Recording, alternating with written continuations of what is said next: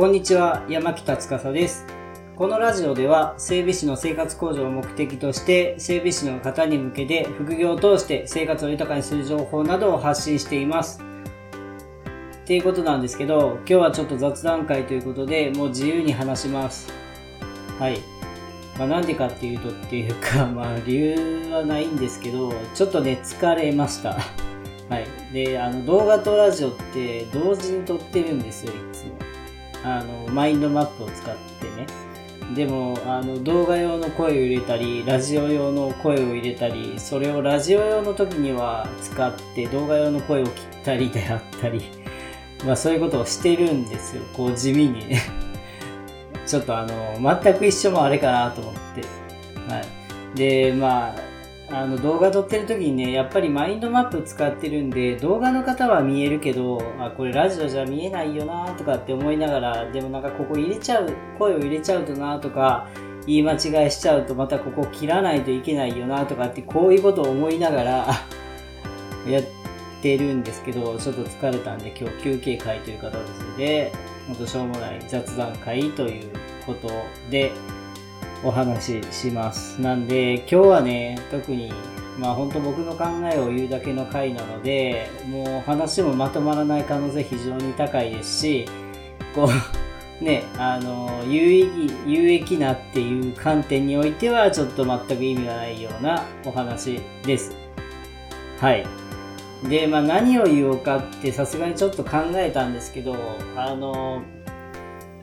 うん、言いたいことは特にないんですけど、まあ、この間ね、あの、ツイッターで僕がリリツ引用リツイートしたことに関してのお話をさせていただこうかなと思います。で、あの、前もってお話しすると、まあ僕は、その、引用リツイートしたことに関してというか、引用リツイートした元のツイッター文に関して、あの、全面否定るわけ否定してるわけじゃないし、誹謗中傷してるわけじゃないよってことを大前提に置いて聞いてくださいね。僕の意見です。はい。で、あのーまあ、引用リツイートも探す必要もないとは思うんですけど、まあ、ある方がね、まあ、多分ライターというか、ライターなのかな？まあ、ライターしてる方が、えっ、と、あるツイートをしてました。で、どんなツイートかっていうと、まあ、あのまあ今 SEO に良いとされる書き方として結論を結論ファーストで書く短文で書く短文一部を短くする、えー難しい言葉を使わないっていうことですよね。書き方としては超単純な書き方が良いとされています。今の SEO 的にね。でそういった書き方えーそうなんなんて書き方って言ってたかな。なんかに離乳食のような書き方ってちょっとよく意味はわかんないですけどやめませんか？みたいな。っていう風に書いてて、で、なんか、読み手のレベルが下がっているっていう感じの始まり方で書いてたんですよ。で、僕はこのツイートを見て、あ、読み手のレベルに関して言ってるんだから、その、えー幼稚な分、いや、言ったら離乳食のような書き方って言うたら幼稚な分ですよね。はい。で、その書き方をやめて、こう、読み手に、読み手をなんかこう、もっとね、あのーなんて言うんですかね、えー書き方を難しい書き方でも理解できるように教育しましょうみたいな意味合いで受け取ったんですよ、僕は。僕はね、そういう風に受け取りました。で、引用リツイートしました。まあ、その、ね、えっ、と、そういったね、書き方、あーこう自分の、こう、なんていうんですかね、えーこだわりを持つ書き方っていいと思うんですけど、ウェブライターとしては微妙かなって、何とも言えませんみたいな感じで。で、ウェブライターって、まあ、あくまでも、その、読者を教育する立場にはないと思っていますみたいな感じで引用リツイートさせていただいたんですけど、まあ、それに対してね、あの、言われてたことが、まあ、教育するのはクライアント側を教育しなければならないと。ライターはクライアントを教育する立場ですよみたいなことを書いてて、えージャンルによって書き方違いますよみたいな感じで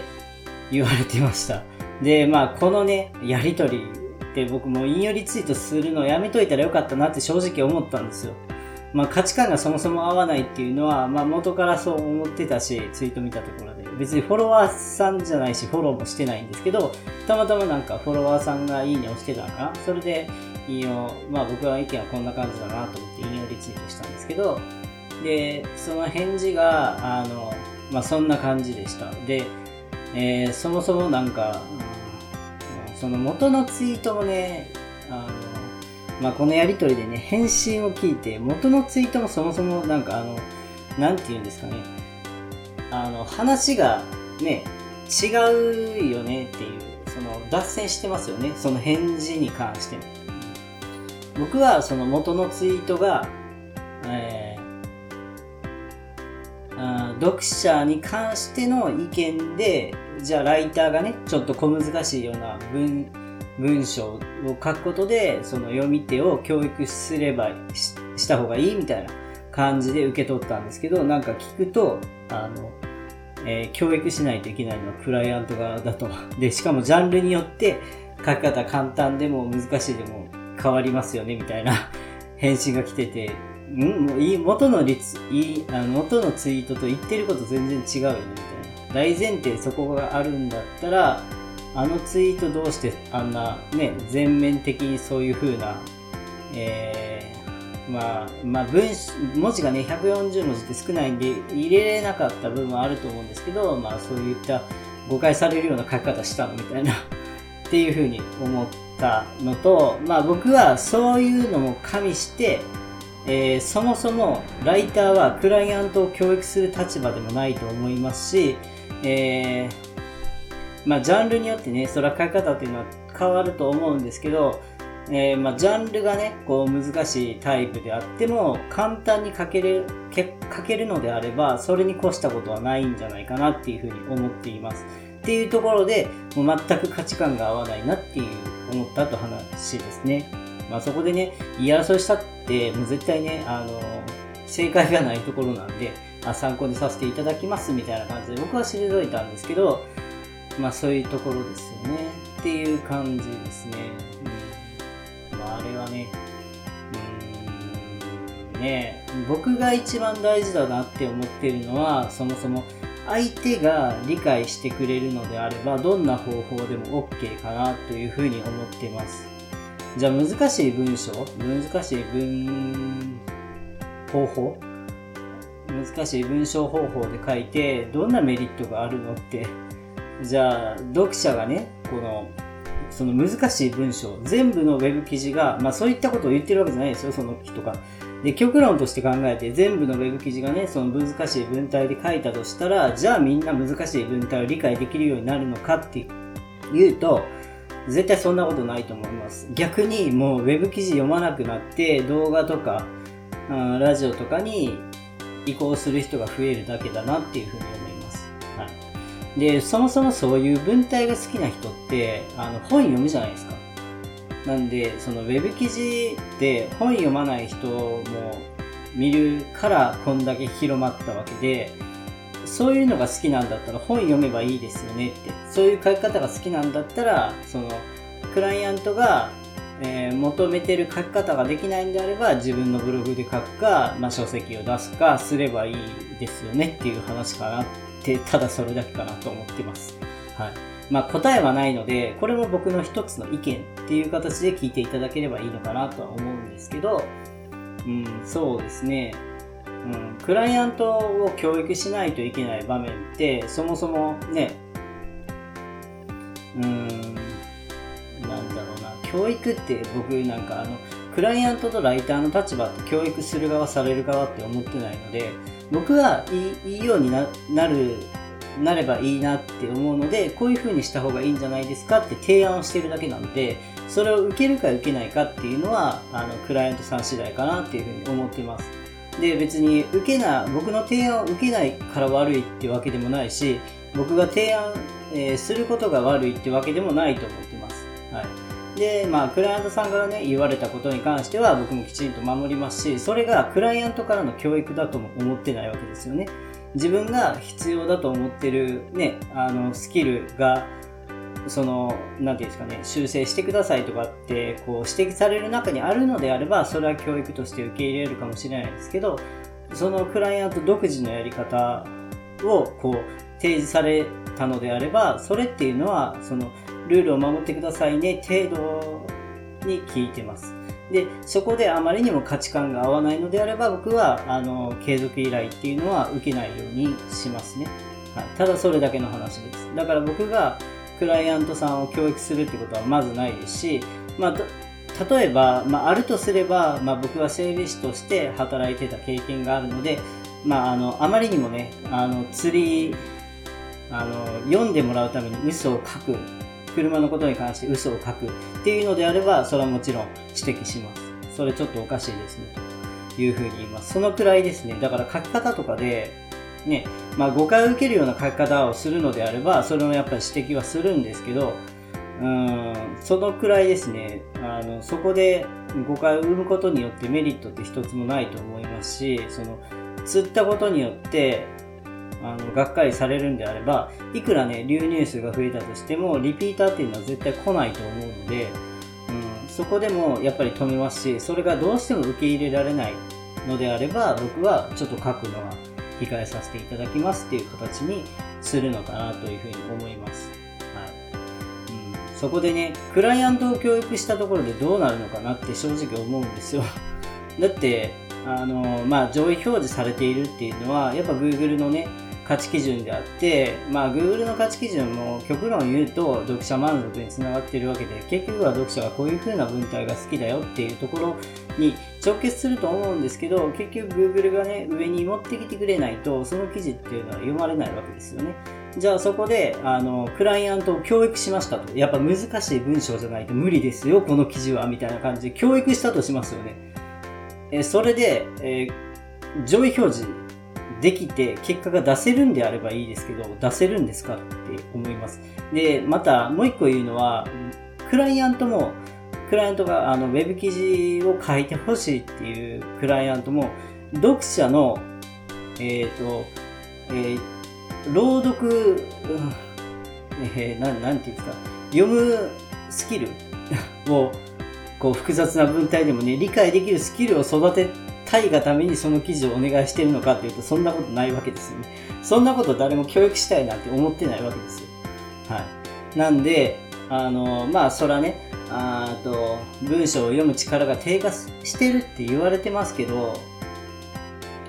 うん、そこはね、あの、なんて言うんですかね。そこはやっぱりでも、どんだけ、あの、ライターが、じゃあね、難しい文章を書いたからって、それ読者がね、そのスキルが上がるかっていうと上がらないと思います。やめると思います。そもそも。嫌だ、嫌だから読まないんですよ。難しい文体が。嫌だから読みたくないんですよ。で、読む人っていうのは好きだから読むのと、あと仕事だからどうしてもそういった文章を目にする機会が多くて、理解する力がえー、養われたっていうだけの話で好き好んで読んでいる人もしくは仕事で読んでいる人この2つしかいないわけですよねじゃあ、えーと、仕事で読むこともないし好き好んそういった文章も好き好まない好きではないって方はじゃあそのね難しい文章を、えー、読みたいかってよ頑張って読めるようになりたいかって言われたら別に 頑張って読みたいと思う思わないわけですよねっていうことですよね。うん、だから、ウェブライターとして考えないといけないのは、どうやって読んでもらうのか、どうやって理解してもらうのかっていうところだと思います。あの、伝えたいことを、えー、より伝えやすくする。そして、えー、より、えー、読んでもらう。その人のためになる情報を与えることはより読んでもらう。え、努力をすることなんじゃないかなっていうふうに僕は思います。だから難しい書き方を覚える必要、まあ、知っておく必要はあるかもしれないですけど、無理に使う必要もないかなと思っています。必要、あその、なんていうんですかね、えー、依頼、クライアントを求められない限りはね。って感じですかね。僕は思ってるのは。で、もう一個ね、そのツイート見て思ったのは、あの、うんこだわりが強いってめんどくさいなと思いました。あの自分がその人が面倒くさいんじゃなくて自分が生きていく中で面倒くさいなってすごく思いましただって僕のあの引用リツイートっていうのもあ何とも言えないですねとで教育できる立場ではない立場ではないと思ってますとでまあ自分のブログでねあのこだわりがある書き方するのは全然賛成ですっていう書き方で全否定してるわけじゃないんですけどえー、その引用リツイートに返ってきた答えは僕の意見を全否定してるような、えー、内容でした。これって本当にね、あの、多分こだわりが強すぎて自分の意見を通したいっていう気持ちなんだと思うんですよ。うん、まあ、まあ、いいんですよ。僕の話じゃないんでいいんですけど、これってなんか ただ単に敵作ってるだけの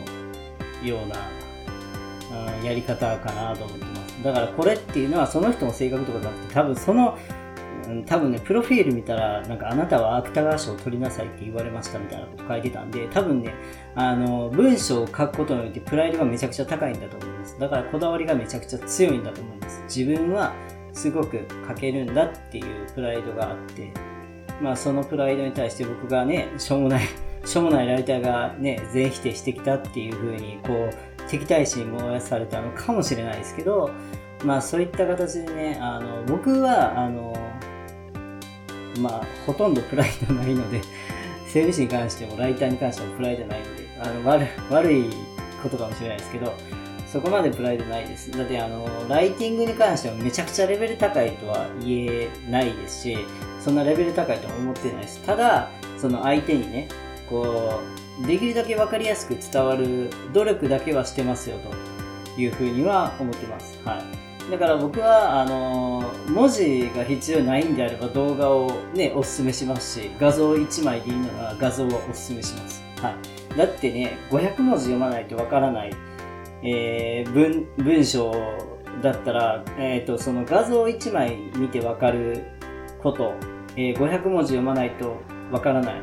えー、500文字読んでやっとわかることがあるのであれば、僕は画像1枚ね、見てわかるんであれば、それがベストかなと思います。で、まあ画像、うん、なんだろうな、1000文字読まないとわからない内容があった。えー、1分の動画を見てわかるような内容があった。この2つが同じなんであれば、その1分の動画を見てわかる内容を、えー、お勧めします。はい。で、まあ、ウェブライターなんでね、やっぱりあの、動画ばっかりにお勧めしちゃうと僕の仕事ではないので、そもそも。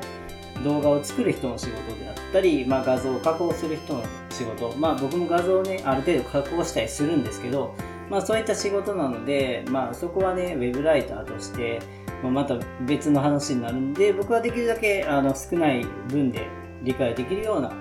えー、内容になればいいのかなというふうに思ってます。まあ必要であれば画像も使ったりだとかしますし、ね、っていう感じですよね。まあ表とかもね、わかりやすいですし、箇条書きにしてあげるっていうのも結構大事です。で、あの、適切にね、見出しを作って、使ってあげるっていうのももちろん大事です。見出しがない文章っていうのは本当に読みづらいんでね。うん、こういったことが大事なのかなっていうふうに思います。そこでね、あ、そう、そう、もう一個ね、すいませんね、なんか思い出しながら喋ってる。もう一個思ったのは、あの、僕がこういうふうに思うもう一個の理由があるんですね。あ、あるね、外注ライターさんがいました。で、僕が雇っていました。で、その方は、あの、教員免許を持っておられた方なんですね。なんで、まあ、人に何かを教えるプロですよね。教員って方は。教員、えー、学校の先生ってね。で、えっ、ー、と、まあ、実際に、あの、多分書くことが好きなんですよ。その人自体が。で、電子書籍の添削とかもされてる方だったんですよ。まあ、これだけ聞くとね、あの、ライティングスキルめちゃくちゃ高いじゃないですか。だから僕が依頼して、ね、添削しても修正するところ全然ないと思うじゃないですか。でも実際書いてもらったら結構ね、まあ、特徴なんでしょうねそういう文章が好きというか文章を書くことが好きでこう本を読むのが好きな人の特徴なんだと思うんですけどあの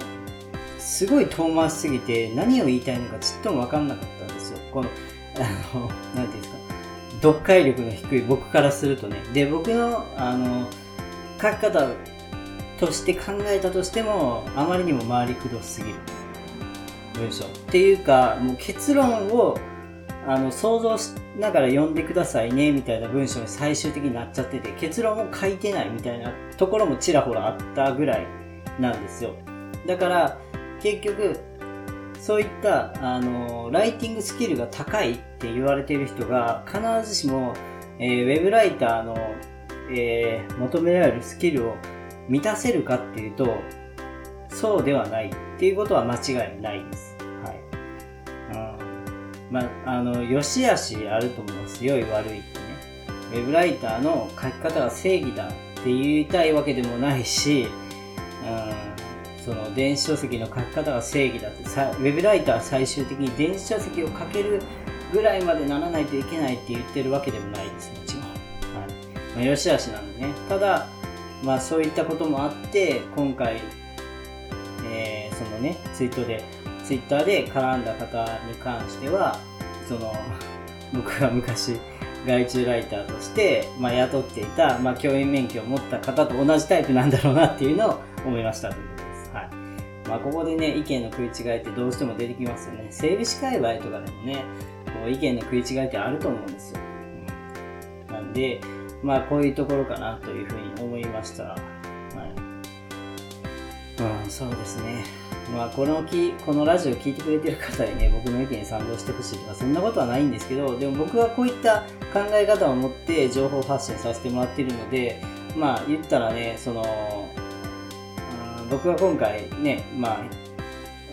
まあ、否定っていう形になってしまいました。僕の意見を言うとどうしても否定してしまう形になるんで、否定した方の意見にすごい賛同される方っていうのは僕との相性はかなり悪いと思うので、多分今後情報を発信していく中で情報を聞いたところで多分共感できることはほとんどないと思うので、まあ、あの、聞かない方がストレス溜まらなくていいですよっていうことも一緒にお伝えさせていただきますっていうことですね。はい。うん、そうですね。なんかプライドとかこだわりって、まあやっぱ大事じゃないですか。ゼロはさすがにね、